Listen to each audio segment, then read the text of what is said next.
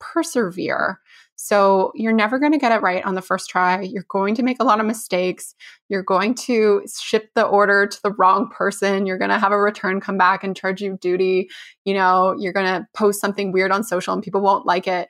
Like just you're going to make mistakes. So just be kind to yourself and take lessons from it as much as you can and learn uh, from it. And don't be too hard on yourself because entrepreneurship is a journey and it's never going to be easy and perfect, but it is going to be something that I feel like is incredibly valuable and enriching to your life.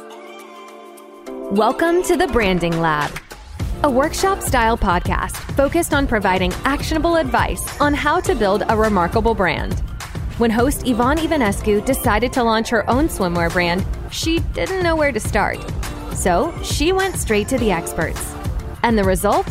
In depth conversations with entrepreneurs, founders, marketing, and brand experts who have created and designed the brands we love and interact with every single day. And now she's here to share these conversations with you. Are you ready to build your brand? Then you're in the right place. All right, let's dive into this episode with your host, Yvonne.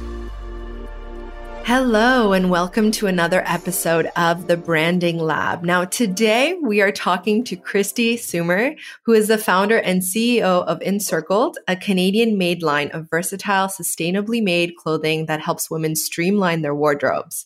And in today's episode, just I'm super excited about, we're going to be talking all about how entrepreneurs can start a business with limited capital. Hi, Kristi. Hi, Yvonne. Thank you so much for having me on the podcast. No problem. I'm super excited about this about this chat that we're going to have and so let's just dive right into it with the first question. Now, I wanted to start with uh, a little bit about yourself, a little bit mm-hmm. about your business encircled and your brand why. So why so what is the reason that encircled actually exists? Well, it's actually, I'll try to condense it into a shorter story, but Encircled actually began as a travel clothing brand. So I used to be in my career, I was a management consultant. And in that line of business, you basically live on a plane. So you fly from client site to client site every single week. So I was living out of a suitcase and I was incredibly frustrated by the lack of like sustainable, versatile, and comfortable clothing for travel.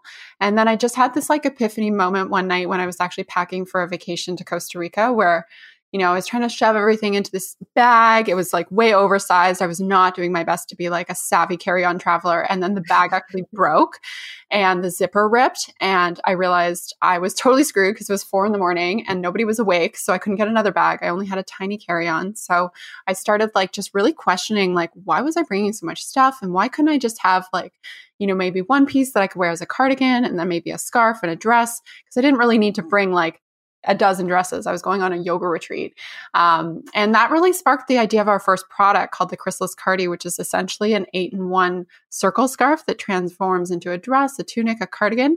And that was really how it started. Where we are today is a little bit different from there. We still have that product actually, but over the years, what I really noticed from being a carry on traveler was that you know, we're not really wearing that much of our closet either. So when we travel for a few weeks, we're able to travel with just a small bag. Yet at home, we have these massive closets.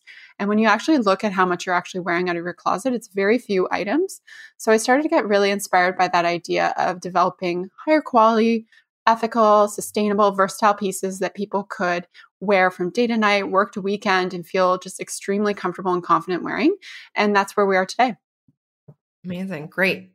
Now, I know that I've, you know, I've read a little bit about your story and I know that in terms of capital, you started with very limited capital with mm-hmm. Encircled. And I think that's something that I would really love to talk about because, you know, the majority, I think, of entrepreneurs out there are not going to get these huge funds or they're not going to have a lot of people investing in their companies and they're mm-hmm. going to have to be investing their own money. And a lot of people, and I think a lot of entrepreneurs has have this question of, well, where do I invest my money or how much should I be investing or what is like, what is that whole process? So you know, I want to talk about that. And I really think I want to have a conversation that. But before we get into that, I actually really want to ch- chat about your like brand journey mm-hmm. and how that looks like. Mm-hmm. So right after you had, you know, you said you had this aha moment that you really wanted to create Encircled. What were the key steps that you took from the moment that you launched? And how long did that take? Um, how did you go about building your brand and establishing your brand foundations?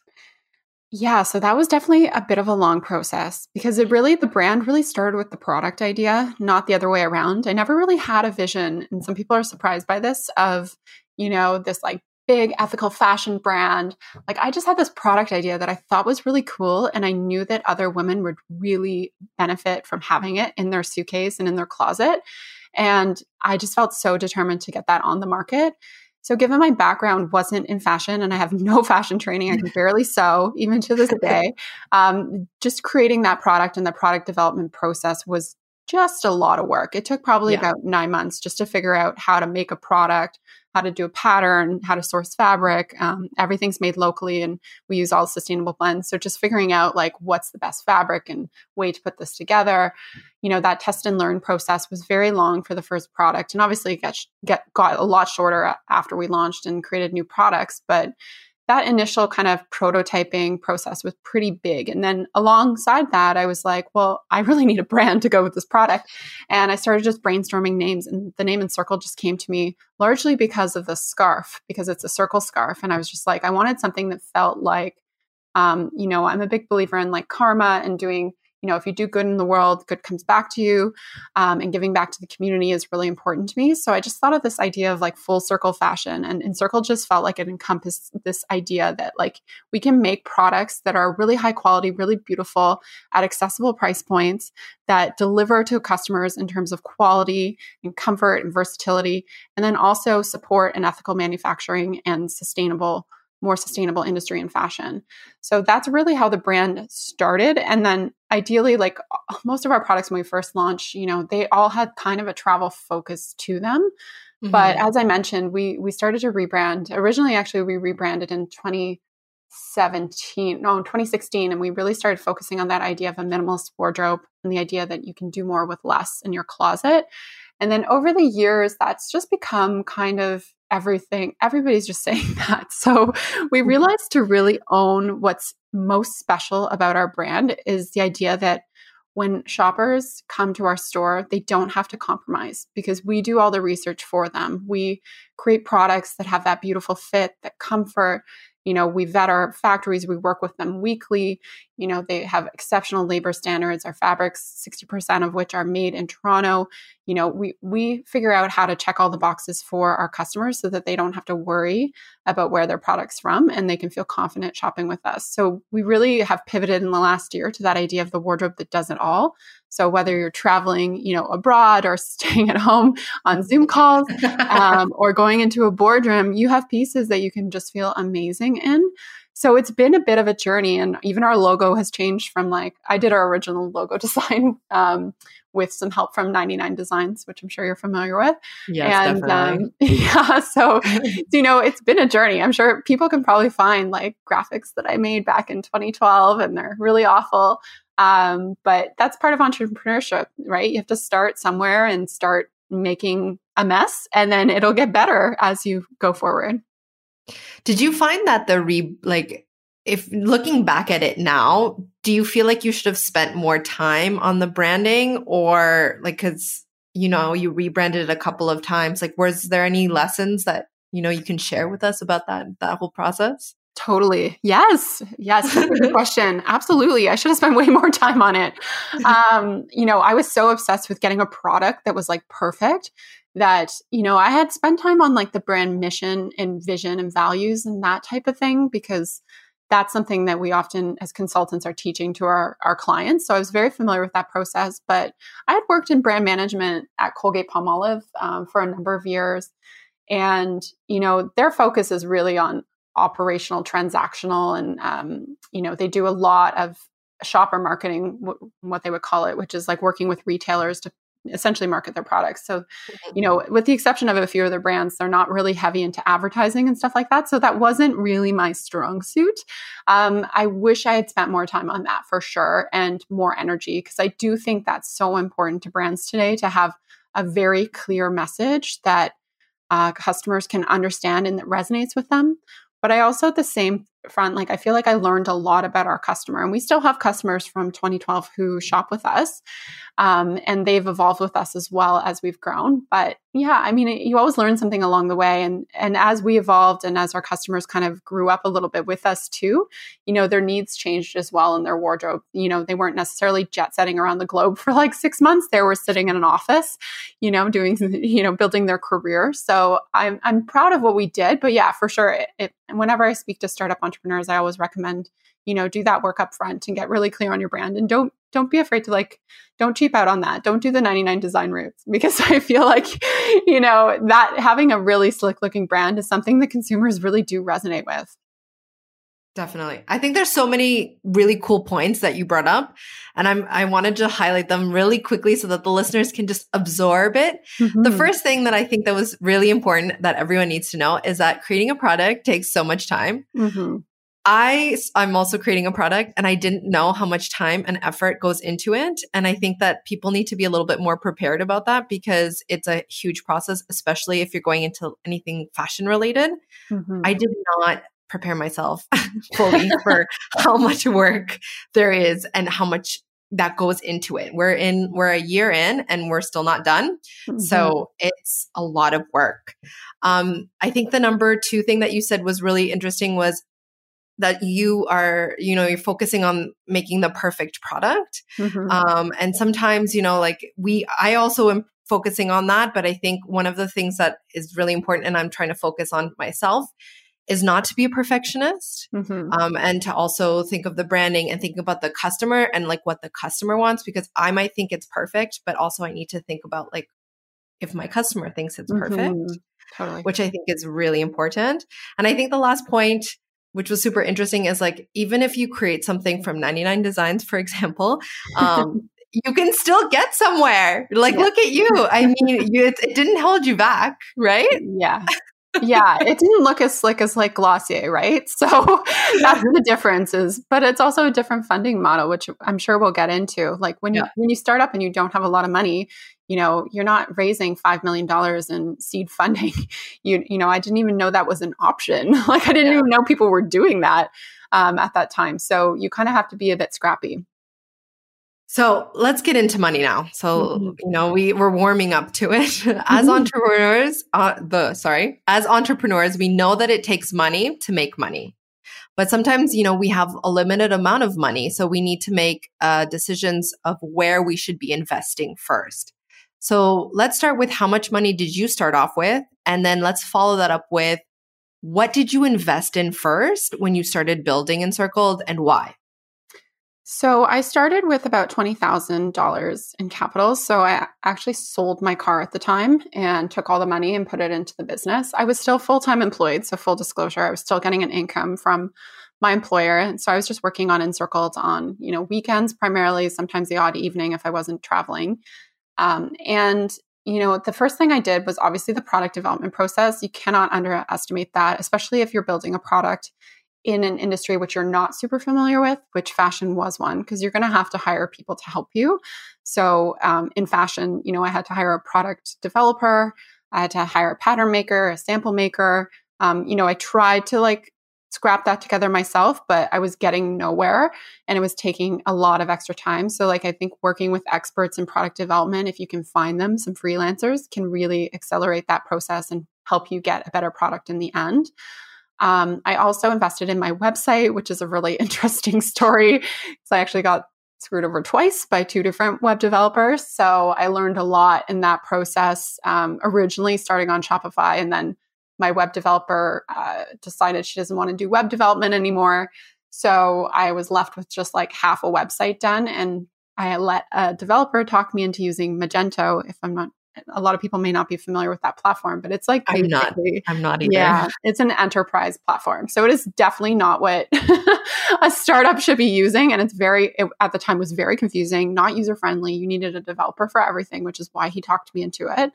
Um, so I wasted a lot of money on website development, and eventually switched myself to Shopify um, in pretty much three months after launching um, and built the whole site myself because I was so frustrated with the web developer. So I definitely wasted a lot of money on that. Uh, we've talked about the branding, which I did on 99 Designs. I think it was $99. um, and then, yeah, a lot of it just went into purchasing materials, um, testing, um, getting some packaging and some hang tags made. And then my probably biggest investment for my launch was um, a PR firm. So I did hire a PR firm for three months where they were based in Toronto and they pitched my product to a bunch of publications, which was at the time a really great strategy. I was able to get into a lot of press. It's just, mm-hmm. it wasn't a really uh, long term strategy since I only had one product.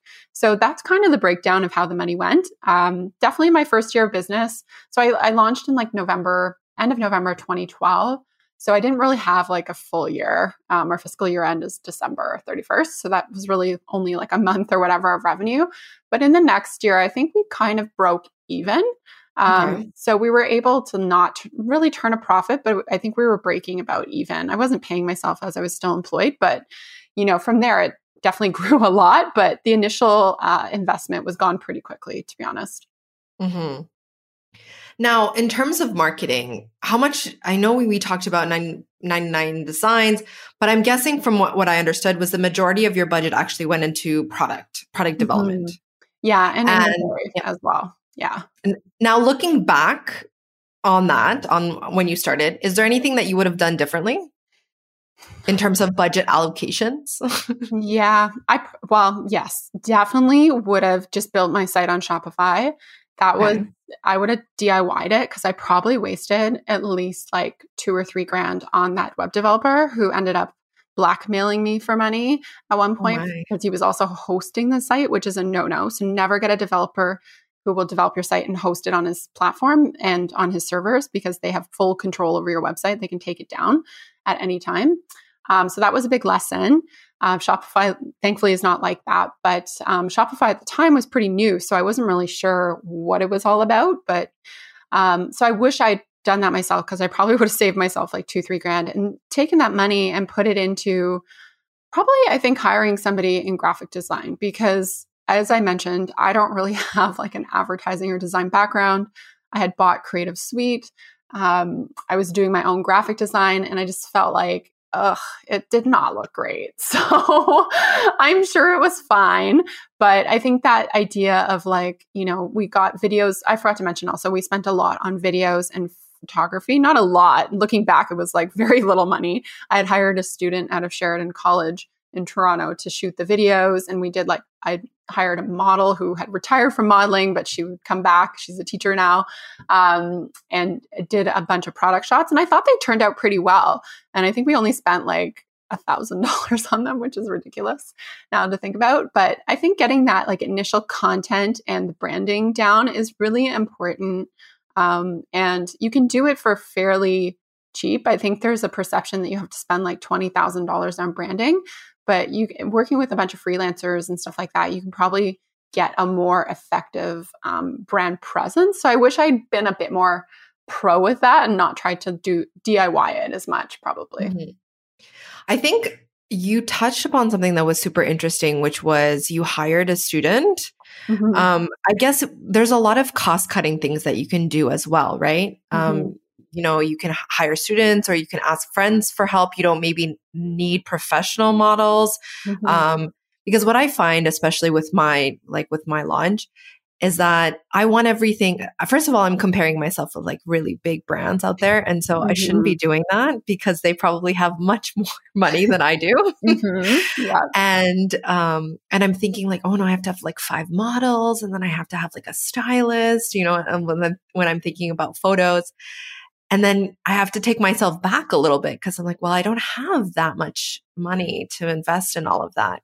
Mm-hmm. So, I mean, for someone that's starting out that doesn't have a lot of capital, do you know what should they be DIYing and mm-hmm. what they what should they be hiring for in your opinion yeah i guess before you like start up for sure it should be anything that's not probably your zone of genius you know um, there's certain things you can definitely figure out on your own you know packaging and stuff like that um, but if you're trying to build a really cohesive brand aesthetic for sure getting somebody to help you with graphic design for stuff that's really important like hang tags and like um, you know some key graphics for emails or templates for social media stuff like that that you can just drag and drop stuff into i think can be like a big kind of midway point between that diy so if you get somebody to like at some point fairly early on in Encircled i had somebody build a bunch of uh, Photoshop and in um, Adobe Illustrator templates for me for the website. So I was able to go in, and she was like a professional graphic designer, but she built them. So I was able to go in, and then I knew the exact like ratio of size to text with photo to put into them, and it just kind of like was a little bit more affordable than having a graphic designer do every single one, but gave me that kind of professional look. So I highly recommend trying to look for those types of opportunities. Um, I also think you can teach yourself a lot of things. I taught mm-hmm. myself photography uh, fairly early on. I bought a Canon Rebel camera and took some classes online and i was able a lot of our first product shots like other than the the student that i hired but ongoing like i shot them myself on the dslr camera which was a big learning experience and i wouldn't like do it today for sure but I think it was something I could do because I could figure out, you know, my friend, eh, speaking of friends, like reaching out to friends for help. Like my friend's husband was a photographer and he was like, I'll do a class for you. I'll just teach you the basics and stuff like that. So always reaching out to your network to see who can help you is really important because there may be, you know, that model, for example, I'd posted on Facebook and my friend's like, oh, my brother's fiance used to be a model. She might be able to help you out. And I paid her, but I didn't have to pay her like model model rates, which was good. I didn't have that kind of money. So I think it's like you can't compare yourself to you can't compare your day one to somebody's like day 300 or you know your $20,000 investment in capital which is something I have to remind myself often to like Everlane because Everlane's had like 60 million dollars in venture funding so of course they're going to look super super pro um, so I would just take it I recommend to entrepreneurs and to you too to just like take it easy on yourself because it's not going to be perfect. But as long as you can communicate the product benefits and it looks, you know, appealing and enticing, you know, that's like really important, I think, as well. Definitely. And, you know, when we're talking about hiring, because I think that it's also super interesting to maybe talk about because you, you know, you hired your web designer and you had a, a little bit of a, some problems with him. Mm-hmm. so you probably got some really good lessons out of that uh, in terms of hiring and what you should be looking at when you're hiring. Um, but I would also love to go even one step further and like once you kind of establish yourself, what was the first who, like position that you hired at Encircled and why? So I quit my job in 2014. So about two years after I launched To the Day Encircled. Um, left my successful management consulting career and just decided, you know, I'm going to do this. And um, so I ran the business by myself for, I think it was about maybe like three months or something like that. And then I ended up taking on an investor at that point, um, an angel investor who took a minority equity stake in Encircled. And with that capital inflow, I was able to get a studio space and move finally out of my condo and get more inventory and do more product expansion. And that was the moment where I felt like super confident that I could hire somebody because I had the funds. I had always been like a little bit leery because I was working out of home too. You know, you couldn't have like employees in your home, it would be weird. Um, but also, I think, you know, I, I was afraid that like the sales would just like dry up and I wouldn't be able to like afford somebody consistently to pay them. Yeah. And so the first person I hired, she was part time actually. And basically, she would just come, I think, three days a week into the studio and do shipping and customer service. She would help out with like um, social media posts and stuff like that. And then I kind of kept all the product development, um, most of the marketing and email marketing um, to myself and and photography and content and stuff like that. But the business started to grow really quickly once I added that first employee because you know those administrative tasks shipping is one of them can be a huge time drain and if you're like a creative person who doesn't do well with those types of tasks it can really take a lot out of you mm-hmm. so when we would have like you know i remember we got a placement in the globe and mail which is a Canadian newspaper, in their gift guide and I was in New York on a client site. This is before I quit my job. And all of a sudden my phone blew up and we were getting all these orders. And all I could think about was, oh my God, I have to ship these all when I get home. I was like, oh no. I was like so upset about it because I knew it was just me. I was like, I was on the hook for shipping those. And at that time, the shipping process wasn't as savvy as it is now, right? So it was like yeah. printing out a label, cutting it out with scissors, like taping on. It was so ridiculous. So, you know, I'd lean on my friends and family to help. But so I always encourage entrepreneurs to think of like the most administrative and I would say like the lowest value use of your time tasks and start by like finding somebody who can help you with that.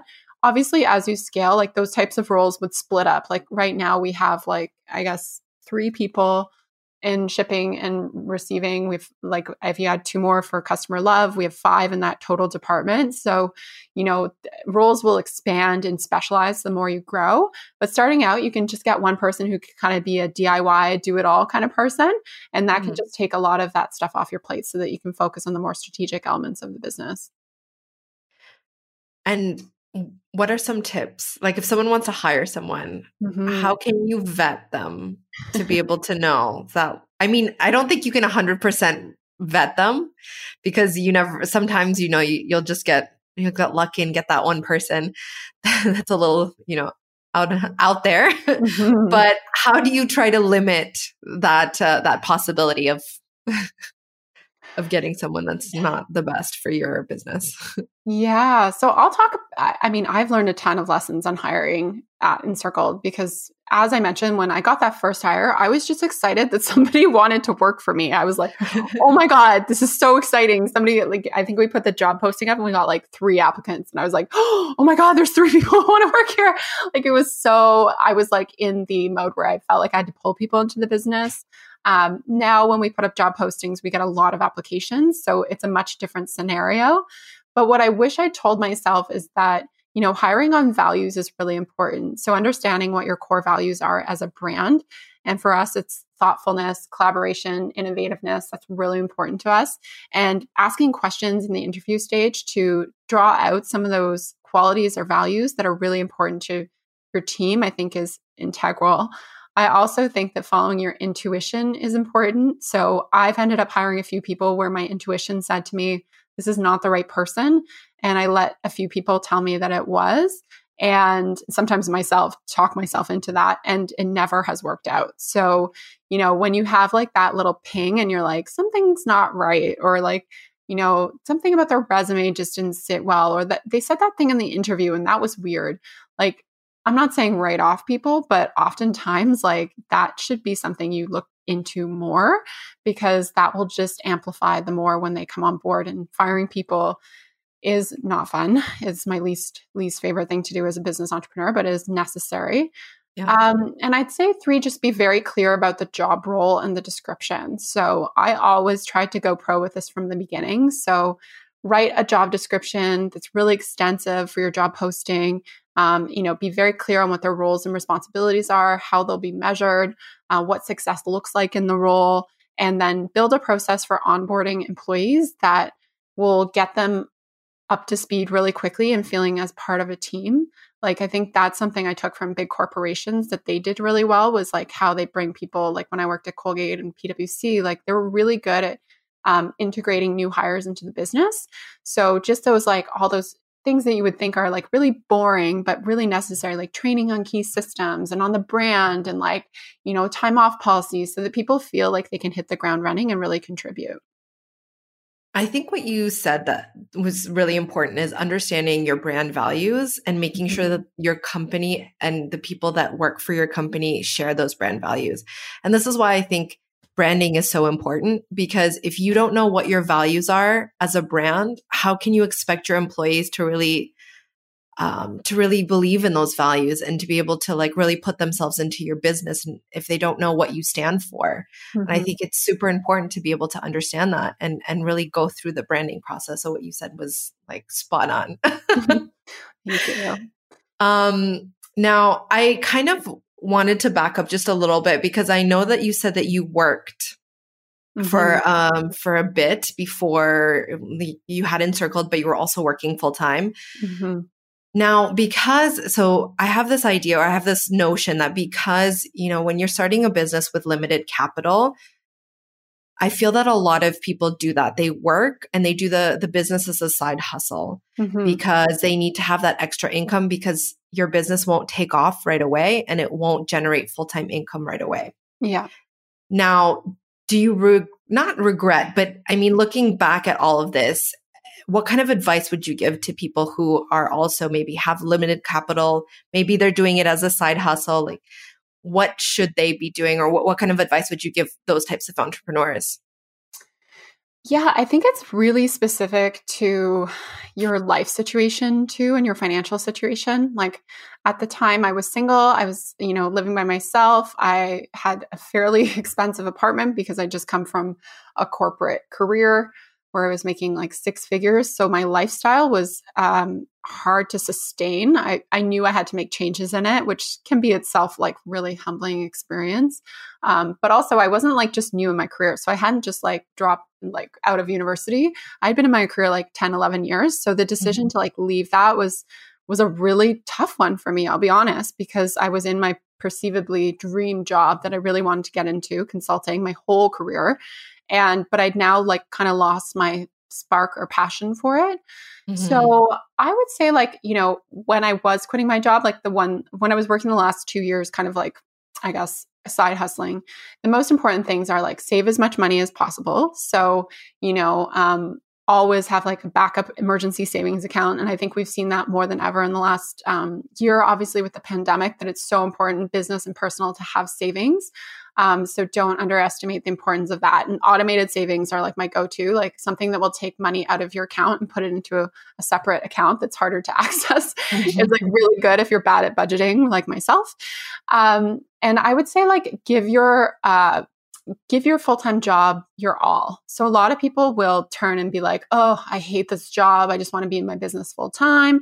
And of course, we all feel that, but also like it's really important to give your focus, your full time focus to the job that's paying your income, you know, and those connections from your business um, you know from from your full-time job are they may be really important later on i've gotten a ton of support from people who i used to work with at pwc and at thoughtworks and at colgate you know because i was giving my attention to that job and i was doing my all and i wasn't letting it impact my performance because you know, you never want to burn bridges because you never know where those connections actually might take you later in life with your business. So I think that's really important too.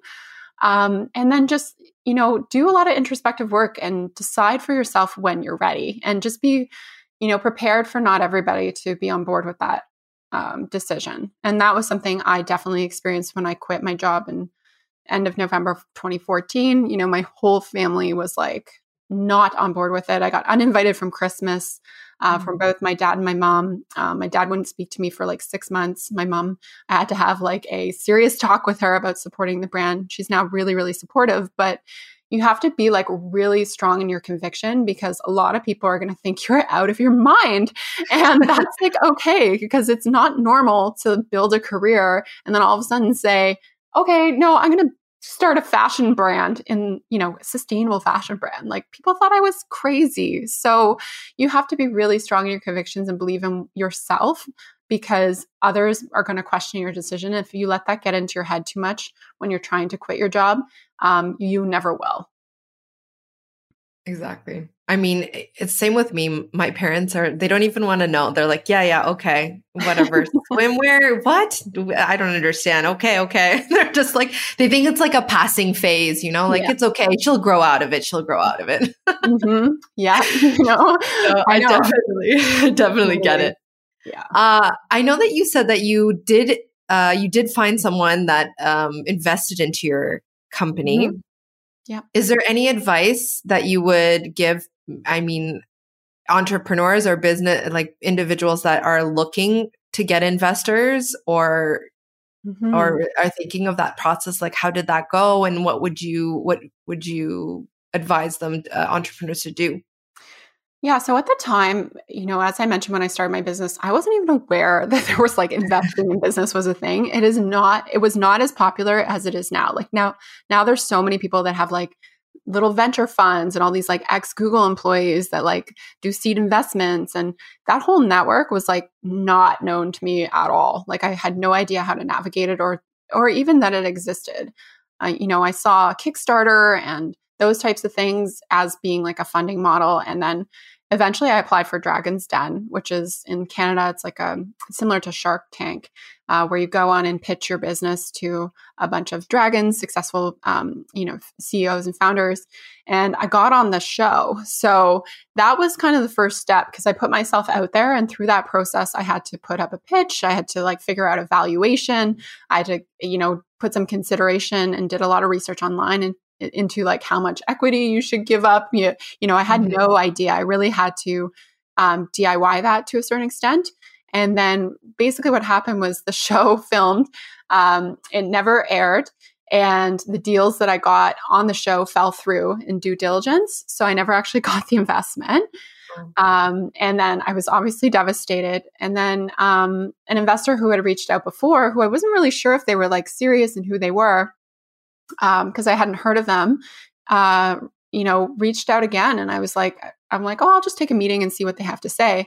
Mm-hmm. And that process, I'm very lucky that this this investor actually went forward with. And I think they probably could have totally taken advantage of me, to be honest, because I had no idea what I was doing. I had, you know, I just learned what I could on the internet. So I would give advice to people. Um, you know, back then I didn't have an extensive network, but I think meeting other entrepreneurs and networking with other entrepreneurs is so, so important, especially trying to reach out to people who are like a little bit ahead of you uh, mm-hmm. uh, for advice, um, whether it's even just like, you know, supporting them on Instagram and commenting on their posts and, you know, maybe try, try to DM them. Don't be annoying, but like if you can set up like a little call with them or something like that.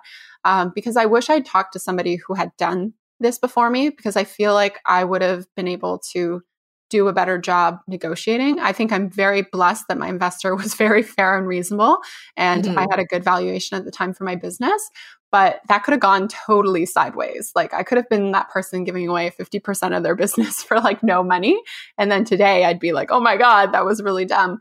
So I think becoming educated, and now there's a lot of resources. Like I think there's one called. Um, I'll have to look it up, and I'll I'll give you the link so you can put in the show notes. But it's like a a female uh, funding organization that teaches you know founders how to go through that investment process and what the steps are and what types of investors there are and what a series a is and all that kind of stuff. So i think just figuring out and getting educated on that is really paramount and then putting your brand out there. So the more you can get your brand in press um, and out there and in articles and all that kind of stuff that can be a really great way to attract investors.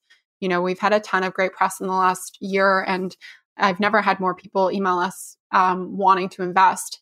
And they don't know how much your business does in revenue and stuff like that, but they see you out there and they're like, ooh, this could be something cool. So I think just continuing to put yourself out there is really important to attracting investors as well. That's really interesting. Yeah. Now, I know that we already we've already touched upon this but i want to kind of do like a roundup mm-hmm. and uh, just really focus on the tips that you would give other entrepreneurs, maybe like two or three of the ultimate tips, the most important tips that you would give an entrepreneur that's launching their brand with limited capital. So I would have definitely, this surprises some people, but I would have hired somebody sooner okay. than I did. Um, because I think the impact, especially in early stages of businesses, of hiring employees to help you um, the first few hires, like the first three hires, were super incremental to the business. So, like with every new hire, I would hit a new revenue level because I was able to focus in on product development or marketing um, versus like some admin tasks. So I would have like probably hired somebody a little bit sooner and been a little bit more flexible with it. So oftentimes we think we need to go all in with an employee and have like a full-time employee and they got to have benefits and they got to have this. Like no, some people are okay with starting off part-time and you know maybe in the full it'll turn into full time in the future and even if you can only have them maybe one day a week then you can work them up to like you know five eventually. So taking that kind of like slow process to that but hiring a little bit sooner i think would have accelerated our growth faster. Mm-hmm. um, i would say also like tuning into um, your customer is really important. So we talked about that a little bit in the branding section. But from a product development standpoint, like I did a lot of testing on who I thought my core customer would be. Like, you know, would this product, would they love this? Do they like the fabric? You know, you know, the original Chrysalis Cardi had like 25 ways to wear. And mm-hmm. when I was testing it on people, they were like, you know, we'll never figure out how to do any of these looks. it's like too too complicated. So I'm glad I found that out, you know, and I wouldn't have found that out had I not tested in a bunch of friends and family and opened myself up to potentially like really negative feedback and stuff like that because it was a very early stage process. Um, and the other thing, which I think is like most important for entrepreneurs, is to just persevere. So you're never going to get it right on the first try. You're going to make a lot of mistakes. You're going to ship the order to the wrong person. You're going to have a return come back and charge you duty. You know, you're going to post something weird on social and people won't like it. Like just you're going to make mistakes. So just be kind to yourself and take lessons from it as much as you can and learn uh, from it. And don't be too hard on yourself because entrepreneurship is a journey and it's never going to be easy and perfect, but it is going to be something that I feel like is incredibly valuable and enriching to your life. Amen. Amen. And I think I would even also add, like I said before, stop comparing yourself to the yeah. big people because mm-hmm they already started they started and they probably were not the best at the beginning and they just grew from that you know mm-hmm. i think mm-hmm. i say this in a lot of the podcast episodes but we always give the examples with branding of like disney and patagonia mm-hmm. and like mm-hmm. apple and we tend to compare ourselves as entrepreneurs to these really big companies but they all started somewhere and i think the most important thing is just to start right? I totally agree. Yeah. I mean, I still fall trapped to comparisonitis. Like, I still will go on Instagram and I'll be like, oh my God, look at that brand. Like, they're so big and it's successful and their images are so good. Like, instead of that, like, celebrate their successes and see what you can learn from it um, to make your brand better. And don't, and invest your money wisely especially if you have limited capital. totally. Yes, 100%. Yeah. Be very like intentional and build a budget. That was really helpful to me also having like a rough budget of where I would spend that money. Um, and then like don't be afraid to invest in quality sometimes where you need it. So and follow your intuition. So if if something feels off, whether it's with a web developer, an employee, or um, you know, some freelancer or a factory, like don't ignore that pay attention to that. And on that note, we're going to be wrapping up this episode. I have to say that I learned a lot today and I um, I was loving this conversation. Mm-hmm. Now, if people want to reach out to you, they want to chat with you, where exactly can they find you and also Encircled? Sure. So you can find Encircled on Instagram at encircled underscore. That's E N C I R C L E D underscore. Um, and our website is encircled.ca. And you can find me on Instagram at Kristi Soomer. That's K R I S T I S O O M E R. And my website is just kristisoomer.com, where you can check out my podcast, Brave and Boss, um, and all my blog posts and courses and stuff like that for entrepreneurs. Yeah, and I would highly recommend anyone who's listening to listen to Kristi's podcast. I absolutely love it. I listen to all like all the episodes and they're chock full of great information. So thank you so much, Kristi. And uh, we'll see everyone uh, again soon. Okay. Thanks, Yvonne. Thank you so much for listening to this episode of the Branding Lab podcast with your host, Yvonne Ivanescu. If you've enjoyed the show, please feel free to rate, subscribe, or leave us a review on your preferred podcast listening platform. We really appreciate that effort. We'll catch you next time.